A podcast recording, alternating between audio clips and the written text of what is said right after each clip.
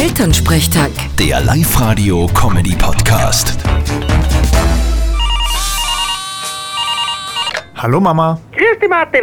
Ich sag das, es ist eine Katastrophe. Ja, das ist meistens. Aber wieso jetzt genau? Ja, hoch einmal. Was ist denn das? Ja, ein Specht. Der huckt bei uns bei der Hauswand und klopft in einer Tour. Wir haben fast nicht schlafen können letzte Nacht. Ui, das ist aber gescheiter Krampf. Und was tat's jetzt? Ja, ich weiß ja auch nicht. Ich hätte schon probiert, dass ihn verscheich, aber das Viech will ja nicht weg. Ja, Äh, du mit dein Uschaschar, das hilft dir nix.